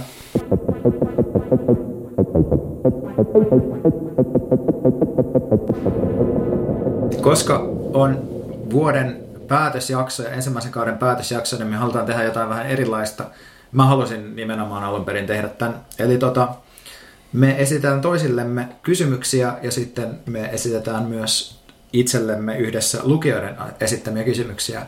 Eli mä ajattelin vaan, että olisi hauskaa jotenkin, että me voitaisiin kysyä toisiltamme tälleen nauhurin surratessa kysymyksiä, joita me ei ole muuten esitetty. Ja mä oon ainakin miettinyt jotain kysymyksiä sulle, ootko miettinyt mulle? Mulla on muutama kysymys ja me siis ollaan esitelty näitä kysymyksiä etukäteen toisillemme, eikä me ole muutenkaan valmisteltu tästä eteenpäin yhtään mitään. Katsotaan, Uskomaton spontaani yritys. Joo. Joo, äh, haluatko aloittaa kysymään muut jotain? Mä ajattelin aloittaa tällaisella upliftaavalla kysymyksellä, että mitkä on ollut sun aikuisiän suurimmat onnistumisen kokemukset? No niin, toi onkin hyvä kysymys. Uh, mä sanoisin, että uh, Yksi oli se, kun mä tota, rekrytoitiin Demos Helsingille ja sitten mä pärjäsin siellä, vaikka mä hirvitti sen aluksi tosi paljon. Se oli, se oli tosi siisti juttu. Ja sitten sitä kautta mä opin tosi paljon taitoja, mitä mulla nyt on. Sitten yksi oli se, että mä kävin kolme vuotta terapiassa ja sen jälkeen pystyin tekemään opinnot loppuun. Ja sitten mulla tuli sellainen olo, että kyllä tämä elämä tästä vielä jotenkin lähtee. Että mulla oli sitä ennen vähän semmoinen olo, että tuleeko tästä niinku enää mitään. Mm. Uh, ja sitten uh, yksi oli se, että kun mä aloin tota, kirjoittaa sitä mun blogia ja huomasin, että mä pystyn muodostamaan uh, tai kirjoittamaan tavalla, jotka resonoi ihmisten kanssa jollain tavalla ja tuomaan jotain niiden elämiin. Se oli tosi kivaa. Musta on kiva, että vain yksi näistä koskee palkkatyötä. Niin, joo. Itse asiassa nyt mua kyllä kiinnostaa kanssa sun nää, mutta sanoin ainakin yksi. Mä luulen, että aikuiselämän suurin onnistuminen on sellainen, että mä oon löytänyt ehkä maailman tärkeimmän, tai siis ehdottomasti maailman tärkeimmän ja hienomman ihmisen, joka luultavasti kuuntelee tätä podcastia. Aa, mitä ihanaa, olipas kivasti, sinne. tosi kivasti sanottu. Okei, okay, nyt tulee kysymys. Sä saat lakkauttaa poliisin Suomesta. Mitä tulee tilalle? Tulee tietenkin anarkosyndikalistinen vegaanipoliisi, joka vahtii, että mitä ihmistä lautasella on. Okei, okay, tämä oli vitsivastaus, mikä on okay. oikea vastaus? Uh, mä en usko sellaiseen yhteiskunnalliseen ajatteluun, jossa joku yhteiskunnan instituutio niin kuin NAPS vaihdetaan johonkin täysin toisenlaiseen ajatellaan, että se niin kuin, tapahtuisi jotenkin ongelmattomasti. Mä ajattelen, että pitää lähteä kehittämään asioita vaiheita, esimerkiksi erilaisten kokeilujen ja purkamisten kautta. Musta olisi ehkä kiinnostava katsoa, että niin kuin, toisaalta se, että, että mistä poliisi on syntynyt. Että jos katsotaan poliisin historiaa, niin se on syntynyt yksityisomaisuuden suojelusta. Ja sitten pitäisi katsoa, että mihin poliisi on menossa. Että esimerkiksi ää, nyt Lapissahan on tämmöinen tilanne, että oliko se, että Enontekijän alueelta saattaa käydä silleen, että siellä ei ole ollenkaan poliisia. Mm. Niin musta on kiinnostava katsoa siitä, että mitä sitä seuraa, että seuraako sitä oikeastaan yhtään mitään. Ja ehkä tällaisia kokeiluita olisi kiinnostava laajentaa sitten, mutta, mutta jos odotit multa sellaista propellipäistä ää, valmista suunnitelmaa, niin sellaista mulla ei kyllä ole. Sun projektipäällikön duuni valuu koko ajan kauemmas. projektipäällikkö, niin poliisiprojektipäällikkö. Niin, poliisin alasajamisen ja u- uusien kokeilujen tekemisen. Okei, eli sun vastaus on, että tekisit jotain kokeiluja. Tekisin kokeiluja poliiseille. Jos, jos mulla annettaisiin täydet kädet Suomen poliiseihin ja saisin käyttää näitä koekanjoneeksi, mulla, mulla saattaisi olla muutama idea, mä voin ehkä esitellä näitä Se Milgramin tottelevaisuuskoe. esimerkiksi. Ne varmaan menisi tosi pitkälle siinä. Niin. Mutta siis ei, tämä kysymys avaa tosi kiinnostavia, siis tää, ja tämä kokeilu, niin kiinnostavia niin lisäkysymyksiä siitä, että mehän tiedetään nyt, että poliisissa on tosi voimakkaasti korostunut äärioikeisto, siis perussuomalaiset mm. ja kokoomuslaiset ja sitten sit ihan äärioikeisto. Ja mm. sitten siellä on ihan, ihan vaan muutama prosentti esimerkiksi vasemmistoliiton kannattajia. Niin, niin sitten, että jos meillä on tämmöinen hierarkkinen väkivaltainstituutio kuin poliisi, niin muuttuisiko se itse asiassa yhtään, vai muuttuisiko se jotenkin, jos me saataisiin vaihdettua ne ihmiset? Jos me vaihdettaisiin sinne erilaiset ihmiset, niin tekisikö se instituutio niistä ihmisistä kuitenkin sitten sellaisia, minkälaisia ne vanhat ihmiset on? Mm. Mutta ehkä, ehkä tota, noiden kokeilujen suhteen kiinnostaa se, että millä tavalla voitaisiin kehittää ää, esimerkiksi alueellista jotenkin järjestyksen valvontaa, ja tämä niin avautuu ehkä myös, myös tota, niin kuin yksityisten vartijafirmojen suuntaan, tai, tai sitten jos miettii, että, että Suomessa ei kyllä kauheasti ollut yksityisiä vartijoita, sanotaan 60-luvulla, nyt meillä on ihan mm. valtava määrä niitä, poliisit partioi kadulla todella näyttävästi, niin mitä me ollaan pärjätty ilman niitä. Ja mikä, mitä, mitä kaikkea tekemistä tällä on. Sitten sen kanssa, että yhteiskunnassa ylipäänsä väkivallan määrä on vähentynyt. Ja tässä on niin aika monimutkaisia kehityskulkuja menee toisiin niin eri suuntiin limittäin ristiin ja rastiin. Joten sen takia minusta olisi täysin vastuutonta sanoa, että, että mulla olisi tämmöinen patentti utopian ratkaisu ja laitetaan se täytäntöön. Niin, mä ajattelin, että tämä on tämmöinen hauska ajatusleikki. Mä joudun tuottaa sinulle taas kerran pettymyksen. Mä analysoin kaiken. Ja... Sä vaan silleen, että tämä on monimutkainen kysymys. Mennään seuraavaan. Eikö tämä voisi olla sellainen päivystävien dosenttien vastaus? Että Niin joo, niin totta. asia on hieman monimutkaisempi. Tässähän on, segmentin nimi on päivystävät valedosentit. Mulla on pelkkiä henkilökohtaisia kysymyksiä. Ei, se on hyvä. On mullakin sulle henkilökohtaisia vielä tässä. Okei. Okay. Mua kiinnostaa, että mistä sä haaveilet ja unelmoit. Mulla on tää sama sulle. No, yksi mun huolestuneisuuden aihe on se, että multa on kadonnut tulevaisuusperspektiivi aika pitkälti mun asioista. Puhuin tästä myös hiljattain erään tutun kanssa, mutta mä kyllä jotenkin haluaisin, että mä voisin vielä tehdä jotain astetta teoreettisempaa työtä, että mulla olisi sellaista kärsivällisyyttä ja aikaa siihen, että mä voisin niin kuin, ää, kirjoittaa ja ajatella pidemmällä tähtäyksellä. Ja sitten mä ää, toivoisin, että mä voisin laajentaa mun elämänpiiriä niin, että se kattaisi tätä maanosaa enemmän ja jotenkin, että mun sellainen toiminnan säde olisi myös enemmän eurooppalainen kuin suomalainen, koska musta tuntuu, että täällä jotenkin sitä vähän, vähän niin kuin tarpeettomastikin kokee sellaista poliittista apatiaa osittain sen takia, että ei näe sitä laajempaa kehitystä, minkä osia me ollaan. Kuulostaa kohtuullisilta haaveilta. Joo, uskon kohtuuteen tässä. Okei. Okay. Missä asioissa sä arvostat mua kaikkein vähiten? Kehuja on kuultu. Huhhuh. Ähm. Mä en puhu ehkä arvostuksesta, mutta missä asiassa mulla on vaikeita sun kanssa, niin on varmaan semmoinen tietty impulsiivisuus. Esimerkiksi ähm, me yleensä kaikille tiedoksi niin chatataan joka päivä Facebookissa. Ja sitten nyt viimeis kun me chatattiin, se oli toisessa päivänä ennen tätä päivää siis, ja sä ilmoitit, että, että sä oot väsynyt. Ja mä tulkitsin, että tää on semmoinen laaja trendi. Sitten me eilen chatattiin, ja mä tulkitsin, että, että sä oot jotenkin umpimielinen ja niin kun haluat pitää etäisyyttä, ja sitten sä tänään silleen, että monelta sanaa otetaan. Tää on mulle välillä yllättävää, tää impulsiivisuus. Oliko se siinä? Joo. Okei.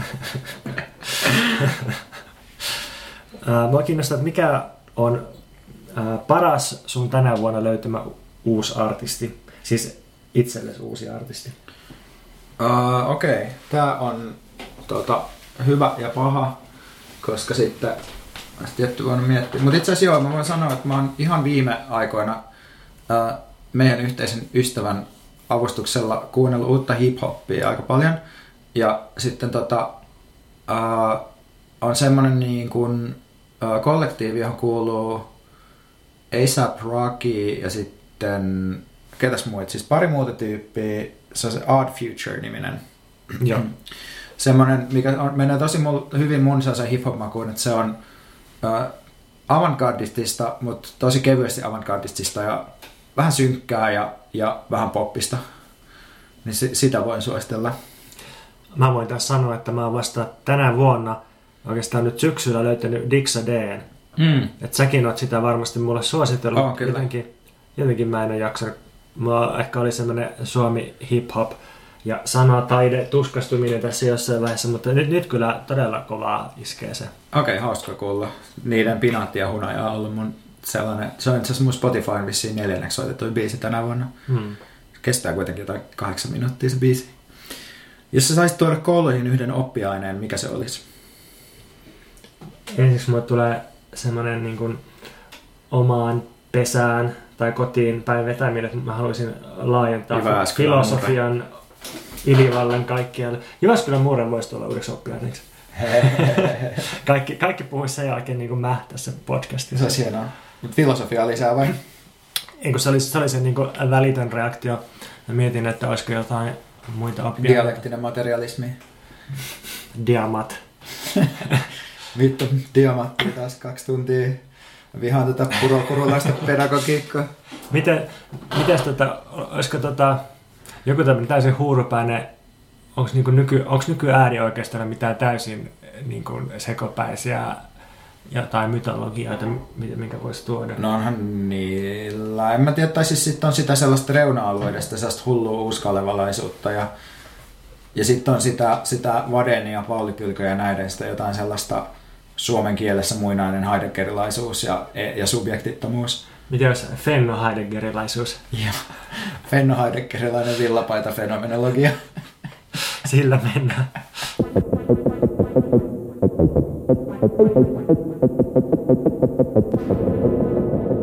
Ää, Tämä on kysymys, johon ei välttämättä tarvitse vastata, jos tuntuu ahdistavalta, mutta mikä on sellainen asia, jota sä häpeät tai joka nolottaa sua jatkuvasti? Se voi olla muisto tai joku piirre tai ihan mikä tahansa asia. Aa, mun piti kans kysyä tätä sulta, mutta sitten mä en lopulta päädyin siihen, että mä en kysy sitä. Uh, tähän voi myös valita jonkun semmoisen vähän salonkikelpoisemman Joo, joo. vastauksen. No mulla on siis pari juttua. Mulla on jatkuvia ulkonäkökomplekseja, jotka jollain tasolla hävettää mua tai harmittaa mua. Siis ei, ei niinkään se, että mulla on niitä komplekseja, vaan ihan niin se itse kokemus siitä. Ja sitten se, että mä en öö, ole niin kuin lukenut niin paljon kuin mä haluaisin, että mä olisin. Noin kaksi on sellaisia. Mä haluaisin puhua ihan omassa segmentissään joskus sun kanssa tuosta ulkonäkökompleksien syntymisestä. Mutta mut tuohon lukemiseen niin mua kiinnostaa, että mikä on sen ajatus siitä, että, että mikä olisi tarpeeksi lukenut ja sitten mitä tapahtuisi, jos sä olisit lukenut paljon enemmän. Miten sun elämässä erilaista silloin? Uh, no, kyllä mä luulen, tai siis tää liittyy mulle nyt erityisesti, että mulla on yleensä aina jotain juttuja, mitä mä niinku ajattelen, että okei, näihin pitäisi perehtyä, jos mä perehdyn niihin aina jonkun verran, ja sitten mun tulee sellainen hetkeinen tyydytyksen kokemus. Mutta just nyt musta tuntuu, että mä, mä luen vaikka nyt niinku sitä uh, Hartia Negri Imperiumia, Mm. ja sitten, ja sitten kun mä luen sitä, niin mä oon silleen, että tämä on julkaistu 17 vuotta sitten. Miksi mä luen tätä nyt? Ja että et, et miten paljon olenkaan niin kuin missannut. Tai jotenkin, että et tulee vaan semmoinen olo, että et kaikki semmoinen oma niin kuin, ö, toiminta saisi parempia suuntaviivoja siitä, jos jotain tiettyjä juttuja. Olisi koko ajan sormet ajan hengen pulssilla. Kysyn sulta vielä yhden kysymyksen. Miten sä pystyt olemaan niin nopea? Nyt mä esitän, että mulla ei ole vastausta. uh, ei kun ei mulla ehkä oikeasti ole kyllä tohon mitään uh, muuta kuin, että mä luulen, että siinä on joku sellainen uh, yleinen niin kuin kehon sellaiseen niin kuin impulssireaktioihin ja sellaiseen johonkin toimintasäteeseen ja sellaiseen liittyvä juttu. Uh, koska mä oon aina ollut sellainen, että mä just lähden niin kuin juttuihin mukaan. Mä aina halunnut lukea tosi nopeasti. Mä oon ollut aina kyllästynyt ja pitkästynyt ja jotenkin... Et siinä on, se varmaan, sen vois, jos täällä olisi joku, me tarvittaisiin tänne ehkä sellainen päivistävä neurologi tai kognitiotieteilijä, joka voisi aina välillä vastailla jollain sellaisilla reduktionistisilla kommenteilla siihen, että voiko tässä olla kyse jostain sellaista ihan niin kuin synapsitason jutusta. Mua kanssa kiinnostaisi toi, onko se kuinka paljon niin kuin, uh, elimistöstä lähtevästä temperamenttipohjasta mm. kautta jostain peilineuroiden toimintatavasta. Tai meidän puhetavathan ja olemisen tyylithän tulee aika paljon kanssa silleen, että sä oot silleen nopea, impulsiivinen, mä oon silleen hitaampi, raskassoituisempi. Mm. Joo, mutta sitten se on jännä silleen, että mulla se ei kuitenkaan välttämättä tarkoita, että se olisi mun sellainen hallitseva kokemuksen muoto, mihin mä, mitä kohti mä aina pyrkisin, tai mikä olisi mun sellainen kokemus sellaista tasapainotilasta, mm. että mä esimerkiksi tykkään tosi paljon vaan olla paikallani, mä tykkään käydä taidenäyttelyissä ja tuijotella teoksia pitkään, ja mä tykkään sellaisista tosi hitaista keskusteluista, et siinä mielessä ää, se ei välttämättä, tai niin, että se ei ainakaan ole ainoa asia, mitä, mitä mä oon. Uh, voisin kysyä ehkä, että mihin sä oot itsessäsi kaikkein tyytyväisin? On niin monta asiaa, minkä mä valitsin. uh, no mä sain yhdeltä kaverilta todella hienot kehut Facebookissa tässä että ihmisillä on ollut tällaisia kiitollisuuskalentereita, vai mit, no me käymiskalentereita ja kaikkia se joulukuussa. Ja sitten tota, yksi yhteinen tuttu sanoi tosi hienosti jotenkin, että, että se pitää mun kanssa olemisesta, koska meidän välillä on semmoinen jotenkin, muista miten se muotoili, mutta pointti on jotenkin semmoisen turvallisen tilan tai keskustelun ympäristö, jossa voi olla eri mieltä pelkäämättä tai, tai jotenkin Kuitenkin, että se on semmoinen niin mielekäs sosiaalinen suhde, jotain sellaista. Niin mä luulen, että se on, niin kuin, se, on se, mistä mä aina kaikkein iloisin ja tyytyväisin, jos mä onnistun olemaan jotenkin ihmisten kanssa ei-tuhoisella tavalla. Hmm. Sä oot kyllä tosi hyvä keskustelija, että se on ehdottomasti Kiitos. yksi sen takia me tätäkin tehdään osittain, koska me huomattiin, että meidän keskustelut rullaa hyvin. Meidän peilineuronit sopii hyvin yhteen pelaa toisiaan loputtomasti. Mä teen semmoista pientä liikettä mun sormella, joka kuvaistaa tätä peilineuronien jatkuvaa peilaamisliikettä. Mä koin sen liikkeen välittömästi kehossani ikään kuin olisin itse tehnyt, vaikka en tehnyt. Onko aika mennä lukijakysymyksiin? Mennään. Ensimmäinen kysymys oli tällainen, että halutaan olla eri mieltä meidän kanssa siitä, että nukkuminen olisi antikapitalistista. Ja sitten esitetään tämmöinen vastapointti, Eikös kuitenkin ole niin, että mikäli on pääomalla töissä, niin vähän nukkuminen heikentää omaa kykyä tuottaa lisäarvoa pääomalle, ja hyvin nukkuminen taas pitää lisäarvon tuottamiskyvyn huipussa. Mm, uh, joo, musta se on näin. Musta se ei välttämättä ole näin, koska tässä mun mielestä näkyy vanha käsitys siitä, että mikä tuottaa lisäarvoa pääomalle. Tässä ajatellaan, että ainoastaan palkkatyö tämä varsinainen virallinen työ tuottaisi lisäarvoa pääomalla ja sitten, että sun pitäisi nukkua hyvin, jotta sä voisit tuottaa sitä lisäarvoa työssä. Mutta jos ajattelee, että kaikki mitä me tehdään valveilla, vaikka Facebookissa hengailu tai, tai tota, oikeastaan mikä tahansa niin kuin sosialisointi voi tuottaa arvoa. Mehän ei koskaan tiedä, että mikä tuottaa mm. arvoa. Et, et mm. Uusi innovaatio voi tulla ihan mistä tahansa. Kyllä. Niin silloin oikeastaan nukkuminen on se, josta on vaikea kiskoa lisäarvoa. Mutta aina kun on valveilla ja on somessa tai puhuu ihmisille tai kirjoittelee jotain mm. jonnekin tai hoitaa jotain kuin tota näin, niin periaatteessa silloin tuottaa arvoa pääomalle. Niin, mä ehkä ajattelen tätä kysymystä silleen, että siinä tarvitaan sitä, että sun kommunika- kommunikatiivinen kyky myös äh, paranee siitä, kun sä nukut. Eli jos sä nukkuisit tosi vähän, niin sä joutuisit jonkinlaiseen zombimaiseen horrostilaan, jolloin sun erilaisia tällaisia tietokykyä se ei voi samalla tavalla valjastaa käyttöön. Mm, mä luulen, että me liikutaan tässä vähän eri tasoilla. Musta kyse on siitä, että, että, niin kuin, että voiko pääoma uuttaa lisäarvoa siitä nukkumishetkestä? Onko nukkumisaika semmoinen, mistä voi tai mm. ei voi? Niin. Ja niin kuin mun mielestä se meidän pointti siinä aikaisemmassa jaksossa, tai ainakin mun pointti oli, että, mm. että nukkumisesta ei vielä voi juuri. Niin. nukkuminen on sillä tavalla pääoma ulkopuolella. Niin, niin. Mutta mä luulen, että Aleksin kysymys liittyy nimenomaan siihen, että, että nukkuminen tavallaan on jo valjastettu niin kuin, koska se on nukkumisen, hereillä olon funktio. Tai sille. Nukkumisen seuraukset on valistettu, niin. mutta se itse nukkumisaika. Niin se, pelkkä, niin se pelkkä aika tietysti. Aivan. Joo, joo. Okay. No, Uh, Okei, okay. sitten kysymys. Vuosikoosteet on pop. Mistä oot tyytyväinen? Olet tänä vuonna ollut oikeassa.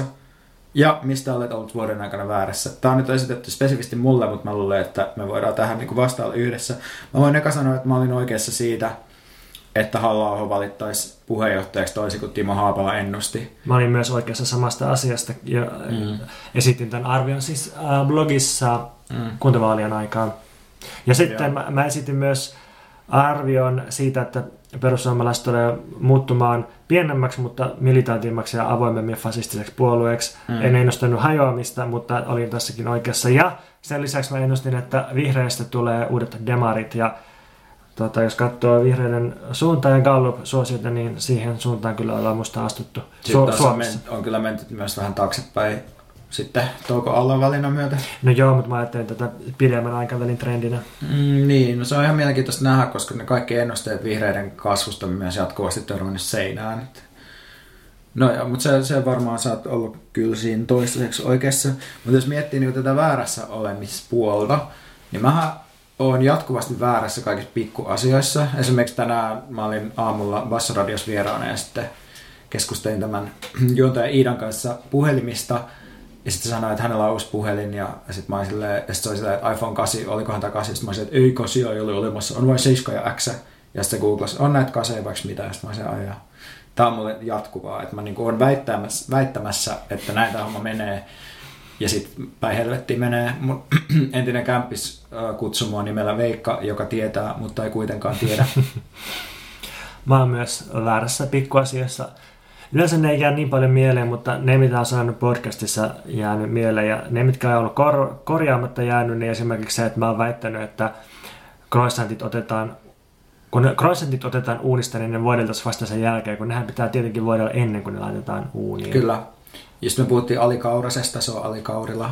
Joo, ja sitten on välillä niin kuin sijoittanut johonkin väärään leffaan jonkun tietyn avainkohtauksen, joka pitäisi tietää. Ja kaikkea tällaista. Mutta siis jos puhutaan vakavammin, niin musta poliittisista ennustuksista vaikka, tai käsitteistä mä en ole ollut mitenkään kauhean suuresti väärässä, mutta se mitä mä nyt ihan viime päivinä aikana miettiä se, että mulla on todella jyrkkä, aggressiivinen ja militantti näkemys kielipolitiikasta Suomessa ja varsinkin ruotsin kielen opettamisesta. Ja sitten mä kävin tällaisen konfliktin yhden tutun kanssa ja se, se oli semmoinen, että se sai mua miettimään sitä, sitä ja mä oon miettinyt, että ehkä ei pitäisi enää käyttää tiettyjä käsitteitä, niin kuin sanotaan vaikka pakkoruotsia, koska se on niin tulehtunut ja, ja tota, ehkä niin kuin vie sitä keskustelua sellaisiin suuntiin, että sitten on turha puhua, niin kuin, turha yrittää aloittaa keskustelua, jos niin kuin aloittaa sen tietyillä tosi varatuilla käsitteillä, vähän sama mitä äärioikeisto tekee, että se esittää jonkun ultrarasistisen käsitteen ja sitten valittaa, että että niiden kanssa ei keskustella. Joo, sit musta tuntuu, että, että semmoista pientä väärin, väärässä olemista tapahtuu jatkuvasti ja sitten mä tavallaan ajattelen omaa kohdallani, että se on hyvä, koska musta sellainen äh, poliittinen vireil, tai hereillä oleminen tietty vireys vaatii sitä, että kokeilee erilaisia ajatuksia, laittaa niitä pihalle, katsoo mitä tapahtuu. Että mä en jotenkin haluaisi ehkä edetä sillä tavalla, millä musta tuntuu, että monet menee, että ne niin kuin valmistaa tosi pitkään jotain tosi punnittuja ulostuloja ja sitten ne niin kuin laittaa ne pihalle ja sitten kaikki on niistä samaa mieltä, koska ne on ehkä jotenkin aika itsestäänselviä ja valmiiksi pureskeltuja. Et mä oon ihan mielelläni väärässä impulsiivinen ja kokeileva. Myös. Joo, ja sitten se vitsihän tässä politiikassa väärässä olemiseen liittyy siihen, että, että joskus sun oma toiminta ratkaisee, tai, tai sun, sun ryhmän toiminta ratkaisee sen, että oot sä oikeassa vai väärässä. Jos sä lähdet tekemään vaikka jotain poliittista liikettä jollain isolla väitteellä, niin sitten jos se liike onnistuu, niin tavallaan sä oot oikeassa. Jos se liike mm. sattuu epäonnistumaan tietystä satunnaista syistä, niin sitten sä oot mm. väärässä. Niin ja tähän musta liittyy myös ajatus siitä politiikasta mahdottoman taiteena. Että jos että siinä tehdään asioita, jotka aluksi aina näyttää jotenkin toteuttamiskelvottomilta, niin yhtäkkiä mahdollisiksi ja sitä avointa historiallista tilannetta muokataan niin, subjektiivisuuden siksi, voimilla. Siksi tätä tota kysymystä ehkä pitää purkaa, että mitä ylipäänsä tarkoittaa oikeassa tai väärässä oleminen Niin itse asiassa kyseenalaistamme kysymyksen lähtökohdan. Niin, äänelle tapahtuu jotain, no niin sitten. Seuraava kysymys on sellainen, että todellakin pitää kyseenalaistaa sen lähtökohta, eli mm. mikä on savolaisuuden, länsisuomalaisuuden, karjalaisuuden YMS-vaikutus tänä päivänä? Vai onko sellaista eriytynyttä asuinaluekulttuuria ollut merkittävissä määrin Suomessa? Siis on ollut kyllä Suomessa. Ja sehän niin kuin, sitä, sen kaikki tietää suurin piirtein nykyään, että Itä- ja Länsi-suomalaiset niin geneettisestikin eroaa Ja toisistaan. eikö Savosta ole haettu Oriin varsinais-Suomeen joskus ja jotain tällaista? Tästä en osaa sanoa. Mä oon kuullut mutta, tällaista huhua. mutta että meillä on nämä vanhat heimostereotypiat ja sitten on murteet, että okei, että nämä on niin selvä juttu, mutta että mikä on näiden vaikutus tänä päivänä, jos se on se kysymys? Niin, ja sitten tässä mun mielestä pitää ehkä heti lähteä niin kuin useammalle eri raiteille, koska jos ajatellaan, että kansakunta on kuviteltu yhteisö, niin se myös tietyllä tavalla koostuu tämmöisistä kuvitelluista pienemmistä yhteisöistä. Eli että miten mm. nämä stereotypiat elää meidän kielessä ja miten ne rakennetaan identiteettejä nykypäivänä on niin kuin yksi leveli. Ja sitten toinen leveli on ehkä joku sellainen ö, ö, tiedostamaton käyttäytymisen taso, jossa jotenkin mun varsinaiset suomalaiset jotkut tietyt käyttäytymispiirteet miksautuu uudelleen, kun mä oon täällä tai jotain tällaista. Ja onko se jotenkin relevanttia vai ei. Joo, mietin, mietin sitä, että jos me vertaillaan vaikka pääkaupunkiseutulaisuutta ja savolaisuutta, niin miten tällaiset identiteetit tai kulttuurit vois erottaa siitä valtavasta valta- ja rahakasautumasta, mikä on Helsingissä, siis luokasta. Mm. Et, et jos, jos... Yllättävää, että sä toit tähän tämän materiaalisen. Niin, aina onnistun yllättämään. Mm. Mutta et, et jos savolaisuus on asetelma, jossa nyt niin se ilmiselvä juttu on Savon murre ja sitten sit siihen liitetään jotain stereotypioita, niin kuin semmoinen iloluotoinen sosiaalisuus, jossa jotain tosi kieroa kuitenkin, Niin. niin, niin kuinka paljon näitä sitten voi erottaa siitä, että, että onko kaupunkialuetta vai ei, ja miten varallisuus on jakautunut, ja mikä on koulutustaso ja niin edelleen. Että se on niin monimutkainen asetelma, että tekisi mieli niin purkaa se ja katsoa, että, että tulisiko miele, mielenkiintoisempia jakoja oikeastaan luokan kautta vaikka.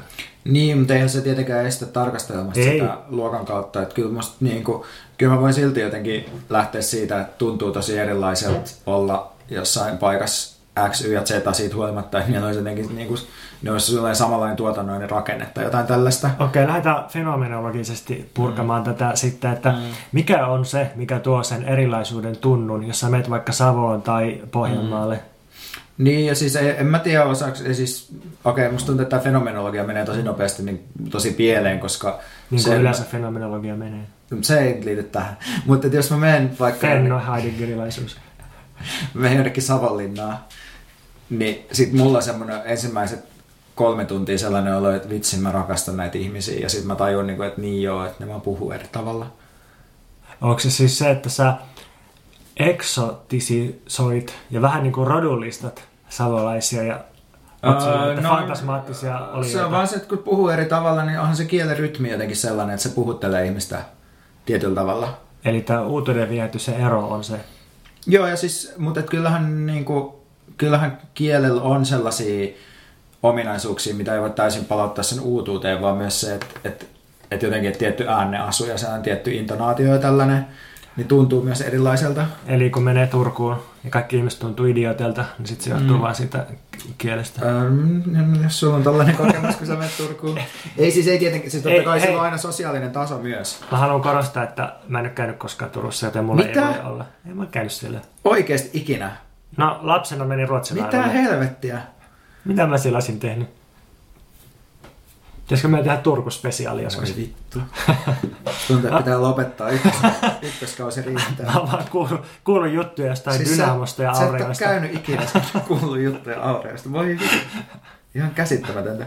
Mutta mun mielestä, jos palaamme tähän itse kysymykseen, ja tämä, ja tämä fenomenologia nyt sinne, minne se kuuluu, eli mun kirjahyllyyn, niin kyllä varmaan jotain, siis että musta tuntuu, että tässä tarvitsisi jonkun semmoisen niin kuin, tyyliin murre, murre kautta kulttuurihistorioitsijan kertomaan, että millaisia jotain ö, tapakulttuurisia tai jotain tällaisia jäänteitä on, ja sitten ehkä vielä jonkun semmoisen taloushistorioitsijan kertomaan, että miten niin kuin joidenkin alueiden niin kuin, joku taloudelliset rakenteet on yhteydessä johonkin niiden niin kuin tällaiseen, tai mit, millaiset niin kuin jotenkin psykohistoriat jollain eri alueilla on, ja miten keskus, keskusperiferia niin kuin järjestykset menee ja muut tällaiset. Siis tarvitsisi tällaisen materialistisen asetelma-analyysin, jossa käytäisiin nämä kaikki eri komponentit läpi. Eli emme osaa vastata kysymykseen. Ja tähän liittyy alakysymys myös, että minkälaiset erilaiset kursailutavat kuuluu millekin alueelle, eli miten toimia, kun kutsutaan kylässä kahvipöytään. Onko kohteliasta mennä ekasta kutsusta vai kolmannesta? Kolmas aina. Mä oon alkanut nykyään kannattaa suoraa toimintaa ja mä oon jopa avannut joitain pöytätarjoiluja. Mä oon mennyt ensimmäisenä, kun on kehotettu. Mutta johtuuko se siitä, että sä oot mies? No, Vai oot sä niinku se, että no Pontus nyt on tuollainen, että se on filosofi. Että sä menet niinku ekana ja sä vaan menet sinne, hä, hä, otat kaikki ruoat. eikö filosofia pitäisi katsoa silleen, niin kuin asettua tilanteen yläpuolelle, olla silleen, että ei, ei tarvita mitään ruokaa, että pärjää pelkällä viidillä. Jos Tuve Janssonia on kuunteleminen, niin saat se, joka istuu se synttärikakun päälle, koska sä et näe sitä siellä luolassa.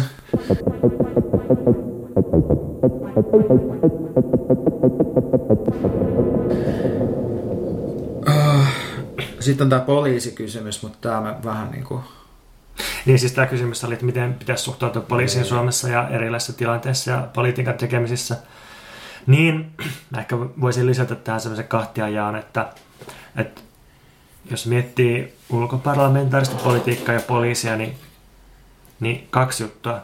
Ensinnäkin poliisin kautta voi nostaa esille jotain konfliktia, että, että jos haluaa näyttää, että, että tämmöinen ryhmä on jotenkin konfliktissa vaikka vaikka aikoinaan suhteessa ää, johonkin kuviteltuun kansalliseen yhtenäisyyteen, niin sitten se oli ihan mielekästä ää, häiriköidä poliisia, joka vartioi linnanjuhlia, koska silloin saatiin se konflikti nostettua julkisuuteen. Se on niin konfliktin esittämistä se poliisin kanssa kärhämöinti. Et ei siinä niin kuin suoraa järkeä ole, mutta että se voi symbolisesti esittää, tuoda esille jonkun konflikti, joka piilee piilossa. Niin ei pidä ehkä ajatella, että siinä on sota, jossa jotenkin voidaan vähentää niitä poliisien määrää, määrää Niin. niin, että päästään nollaan jossain vaiheessa. Ja toinen on sitten se, että totta kai poliisi sit konkreettisesti pyrkii estämään ihmisten niin kuin, omaehtoista järjestäytymi- järjestäytymistä, ja varsinkin jos se järjestäytyminen uhkaa jollain tavalla omaisuutta, niin poliisi pyrkii estämään sitä ja suojelemaan omaisuutta, ja tässä mielessä poliisi on niin kuin, puhdas tekninen este, ja aina pitää yrittää jotenkin olla älykkäämpi kuin se.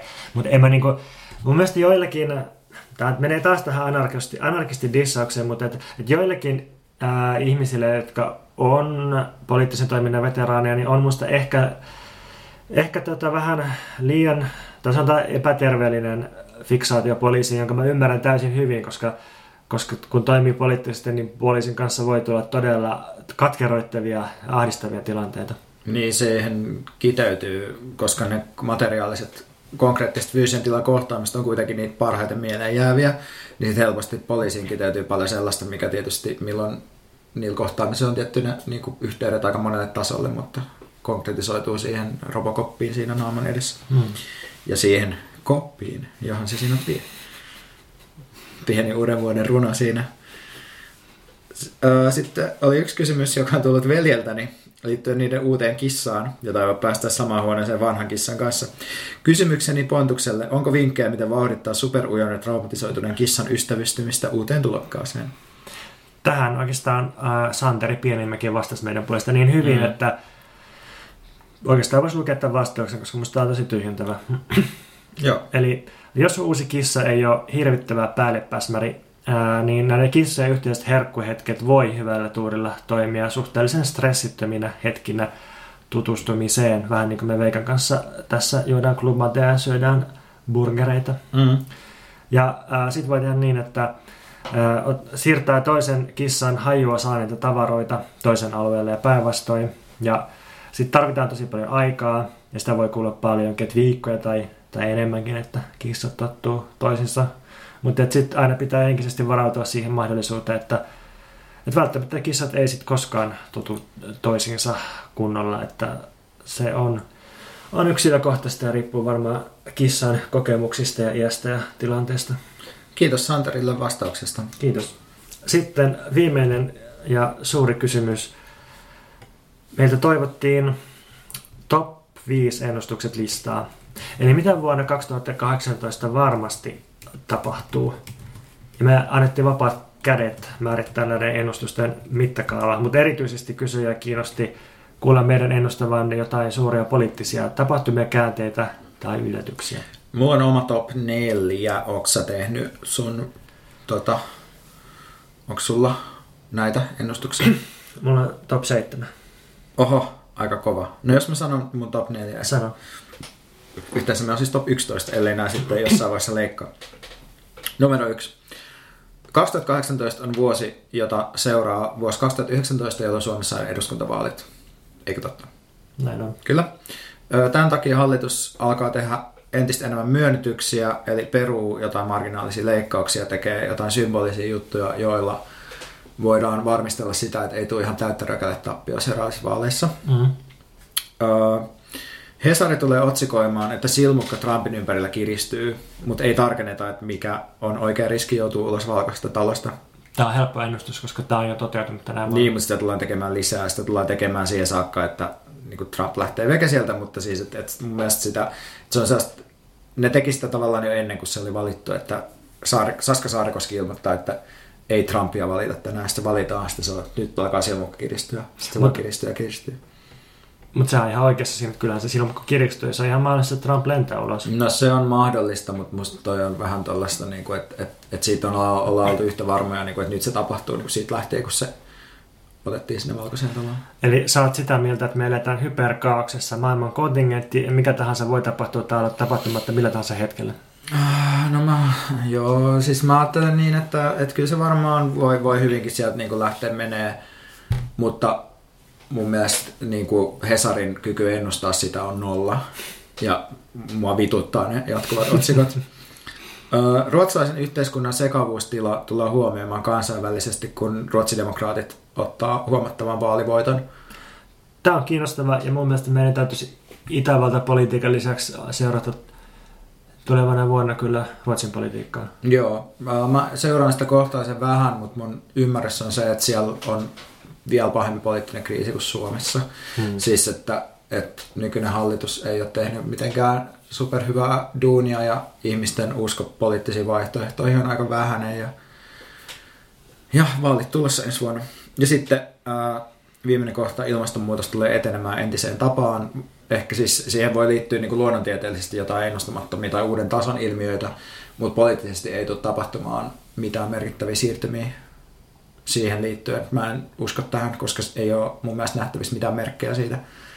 Mun ensimmäinen ennuste koskee sitä, että äh, feminismin merkitys tulee entisestään kasvamaan ja nyt musta tuntuu, että joka vuosi on ollut tosi merkittäviä kampanjoita ja liikkeitä, että tänä vuonna se oli varmasti toi Me Too-kampanja, jolla oli varmaan suurimmat seuraukset ja oikeastaan olikohan toi niin kuin, oliko Lutka Marssi 2012 Mm. Niillä, niillä tienoilla, niin mä luulen, että niinku sen jälkeen joka vuosi on ollut joku tosi merkittävä juttu jossain päin maailmaa tai maailmanlaajuisesti.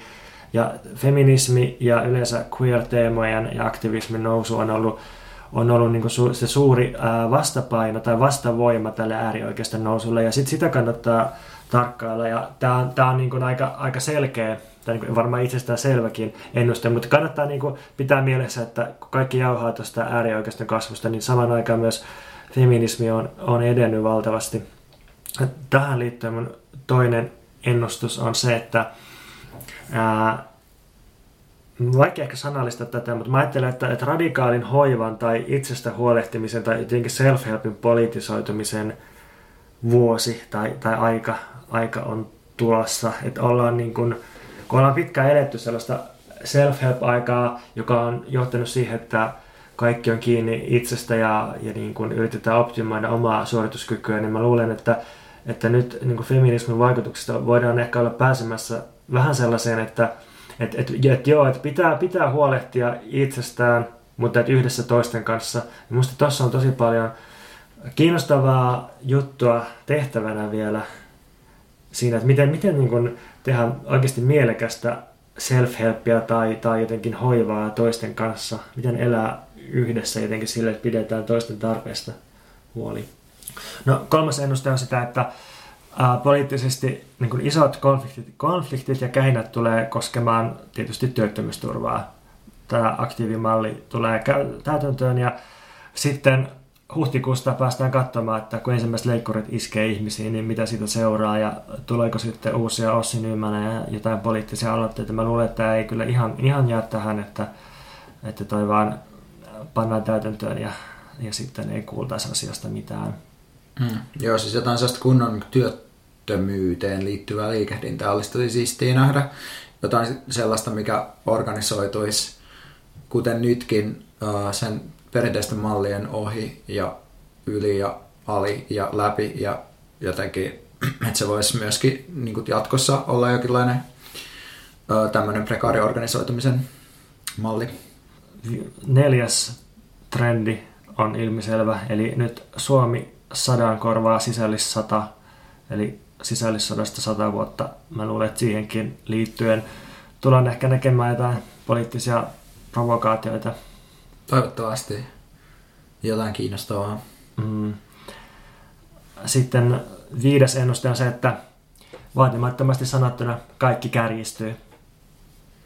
Kaikki, ihan kaikki. Siis, että äärioikeisto kärjistyy, ilmastonmuutos kärjistyy, maksetun ja maksamattoman työn välinen ristiriita kärjistyy. Mä en Onko sinulla tässä jonkinlainen uh, filosofinen taustahypoteesi tai jonkinlainen teoria, josta, josta sä no, johdat tämän kärjistymisen vai onko se pelkkä havainto?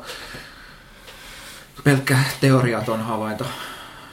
No mä ajattelen taas kerran yllättäen tämän ehkä talouden ja tuotannon kautta sillä tavalla, että, että nyt on pitkään ollut ilmiselvää se, että ei pystytä enää nykykapitalismissa tuottaa juuri uutta rikkautta. Että maailmantalous ei vaan lähde siihen kulta-aikojen kasvuun. Että välillä tulee... Joka oli tietty lyhyt aika. Niin, on ollut pyrähdyksiä kyllä joo, aikaisemminkin joo, tietenkin. Joo. Joo. Mutta et, et niin, että et välillä pystytään elvytyksellä ja pumppauksella ja velkarahalla ja tod, siis todella tärkeällä velkaantumisella, yksityisellä velkaantumisella, niin jotain kasvua sieltä tältä yhtään, mutta et kokonaisuudessa maailmantalouden tasolta niin ei vaan niin rikkaus juuri lisännyt ja sitten jäljellä on jäljellä enää vaan se tappelu siitä, että kuka saa jotain ja kuka jää ilman ja tämä, tämä niin johtaa siihen, että ristiriidat kaikilla tasoilla, tasoilla kärjistyy sitten, kun ei, ei ole sellaista yhteisen kasvun kokemusta tai jaettua todellisuutta enää. Minusta on kiinnostavaa lukea tästä, kun nyt on näitä pankkilakkoja, mm. pankkien työntekijöiden lakkoja. Sitten minusta vapaasyndikaattikohan oli listannut näitä, että paljon voittoa esimerkiksi Nordea on tehnyt ja mikä se toinen pankki siinä oli, joku suomalainen pankki. Sitten se oli niin jotain, muista niin kuin, että jotain kymmeniä miljardeja taisi olla se Nordea voitto. Se on musta mielenkiintoista, mm, että missä mm. sfääreissä ne jotkut luvut liikkuu ja sitten toisaalta, että millaista se keskustelu niin kuin valtion budjeteista on. Ja niin, niin, tää, niin. Tää, ja sitten toisaalta just tämä niin tää kasvun, kasvun loppuminen jossain mielessä.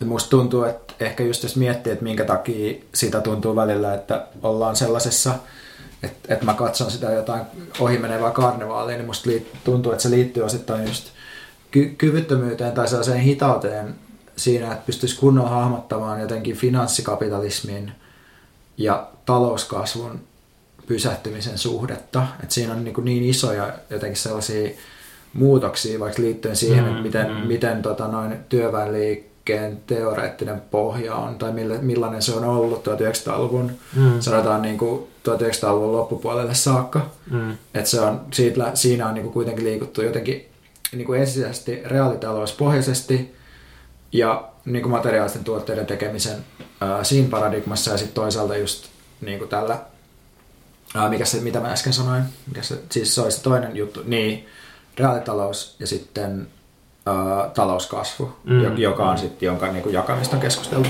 Mm. Niin. niin, no siis mun mielestä reaalitalous, finanssitalouskeskustelu menee melkein aina jorpakkoon, mutta, mutta no, ehkä... mutta musta se on niinku osa sitä nimenomaan. Joo, siis silleen, että, että pystyisi ymmärtämään niinku ne niinku tavallaan päällekkäisinä ja limittäisinä, eikä niinkään, että että jotenkin, että finanssitalous on joku mm. reaalitalouden perversio, niin, niin, aivan. joka sitten pitää niinku kitkeä pois. Tai siis, että, että finanssitalous pitäisi niin kitkeä pois ja sitten meillä olisi tämä hyvä reaalitalous. Mä ainakin haluaisin niin paljon finanssitaloutta, että mä olisin osakin oman varaan ja mun ei tarvitsisi tehdä töitä. Mm. Kuudes ennustus, joka liittyy tähän, on se, että meidän tunne jatkuvasta tuomiopäivästä tulee kasvamaan. Tuomiopäivä. Mm. Se on Keinosen nimipäivä. Se on jotenkin jännä vaan, että kun se jotenkin tuntuu niin uskomattomalta niin kuin keinorusketukselta ja tekopumppaukselta ja näennäiseltä piirteydeltä, että jotenkin iloitaan siitä, että hei, että elvytyksen seurauksena talous on noussut puolitoista prosenttia. Mitä helvettiä, että siis on niin kuin kapitalismin historian pahin joukkosukupuutta katastrofi, massatuho, ilmastonmuutos, joka niin kuin, ne toimet, mitä sen eteen tehdään tai sen vastustamiseksi, ne on ihan naurattavia. Ja sitten me iloitaan jotenkin niin typeristä ja pienistä asioista. Mutta tämän kaiken sanominen tietysti vaan uusintaa sitä tuomiopäivän tunnetta. Joo, Me ollaan joo, tässä loopissa jatkuvasti. joo, joo, joo, ja sit must, must siitä kuitenkin niinku, että pitäisi myös oppia suhtautumaan siihen uh, tuomiopäiväjuttuun, koska mehän ollaan jo siinä. niin, me se ollaan jo siinä, että se ei ole, se ei ole mikään Joo. transcendentti, joku sellainen, että jonain päivänä taivas aukeaa, vaan niin kuin nyt just tapahtuu ne kaikki asiat. Ne on vaan jakautunut epätasaisesti. Niin, ja niistä tulee edelleenkin ole silleen, että okei, nyt tapahtui, tämä tapahtui täällä, ja sitten Mm, täällä olikin ihan mm. tämmöistä tavallista. Että ei kannata niinku välttämättä opetella nyt tekemään pajusta itselleen jousipyssyä. Että se ei ole musta se oikea Mm, mm, reaktio tähän, mm, tai jotenkin mm. juosta vaan metsässä. Vaan kannattaa ehkä jotenkin miettiä sitä siltä kannalta, että okei, että se ei tuu, se on tässä, miten me voidaan toimia. Niin. Mä haastattelin vuonna 2012 Tere Vadenia, joka huomatti jo silloin, että, että jos menee vaikka Venäjälle Karjalaan, niin siellä on infrastruktuuri ihan olematonta, tiet surkeassa kunnossa, ei niillä oikein juuri voi ajaa autoilla, mutta ei niitä tarvita, kun rikkaat lentää lentokoneella Datsoilleen. Tai että, että tietyt osat Meksikoa on sor- sortunut lähinnä tällaisten keskenään taistelevien äh, niin kuin jengien ja puolisotilaallisten joukkojen. Mitäs siellä oli 22 000 murhaa yhden, niin. Niin. Tämän vuoden aikana? Niin, ja siis, siis tämä oli jo 2012, että ei, ei joku Venäjän Karjala tai, tai Meksikon niin syrjäseudut, niin eihän ne niin meidän elämälle näytä. Ei, ei meistä näytä siltä, että, että niin se katastrofi välttämättä olisi käynnissä. Ja siksi me voidaan edelleen miettiä, että milloin se iskee, kun se on, se on niin ollut olemassa tässä jo pitkään. Mm. Joo. No, mutta mun viimeinen ennuste on, on niin paljon optimistisempi, mutta myös mittakaavaltaan pienempi. Eli 2017 oli se vuosi, jolloin viimeinkin Suomessa podcastit löi läpi ja meidänkin ää, kuitenkin loppuvuodesta aloittama podcasti pääsi top 10 ja sai jonkun verran kuuntelijoita, niin mä ennustan, että tämä kehitys tulee nyt jatkumaan ensi vuonna ja yhä useammat ihmiset kuuntelee podcasteja ja mä haluan nähdä, että mitä ensi vuoden lopulla on sitten. Nyt on syntynyt niin monia hyviä podcasteja ja tullut, siis monet tutut on kertonut, että ne on vasta nyt niin tämän ja muutaman muun podcastin kautta kuunnellut elämässä ekaa kertaa podcastia. Ja mm. sitten jos ne kuuntelee ja innostuu, osa niistä perustaa oman podcastin ja voi syntyä jotain ihan uutta. Joo, mäkin uskon, että tällä kertaa homma voisi lähteä vähän paremmin kuin viimeksi, kun podcasteja yritettiin Suomeen tuoda. Se oli siinä aikana, kun podcastia vielä kuunneltiin iPodeilta. Mm. Ruotsissa onnistuttiin silloin. Se onkin vähän erilainen maa. Mutta se, mitä mä ehkä toivoisin, että tapahtuu tässä meidän omassa jutussa, olisi se, että meistä tulisi pikkusen enemmän yleisöresponsiivisia. Että meillä olisi jotenkin välittömämpi suhde ihmisiä, jotka kuuntelee meitä, mm, ja me Mm, voitaisiin mm. saada enemmän äh, palautetta ja enemmän kysymyksiä ja pohdintoja. Olisi tosi kiinnostavaa saada vähän parempi ote siitä, että kuka meitä niin kuuntelee, koska meitä kuuntelee kuitenkin tosi moni ihminen. Ja se on Mm. mulla aina vähän yllättävää, kun joku tulee sanoa, että mäkin kuuntelen. Että sitten ne tyypit, jotka käy kommentoimassa, on kuitenkin tosi pieni murto-osa Mm, mm, siitä. mm. Niin sitten olisi jotenkin kiva niin tutustua ihmisiin vähän lisää. Joo, ja saada jotain tietoa siitä, että miksi meitä kuunnellaan, mm. Milloin meitä kuunnellaan. Niin, Ää, mitä sulla on päällä, kun sä kuuntelet? Mä olin just sanomassa samaa. Me voidaan sitten vastavuoroisesti kertoa, mitä meillä on päällä. Ei mitään.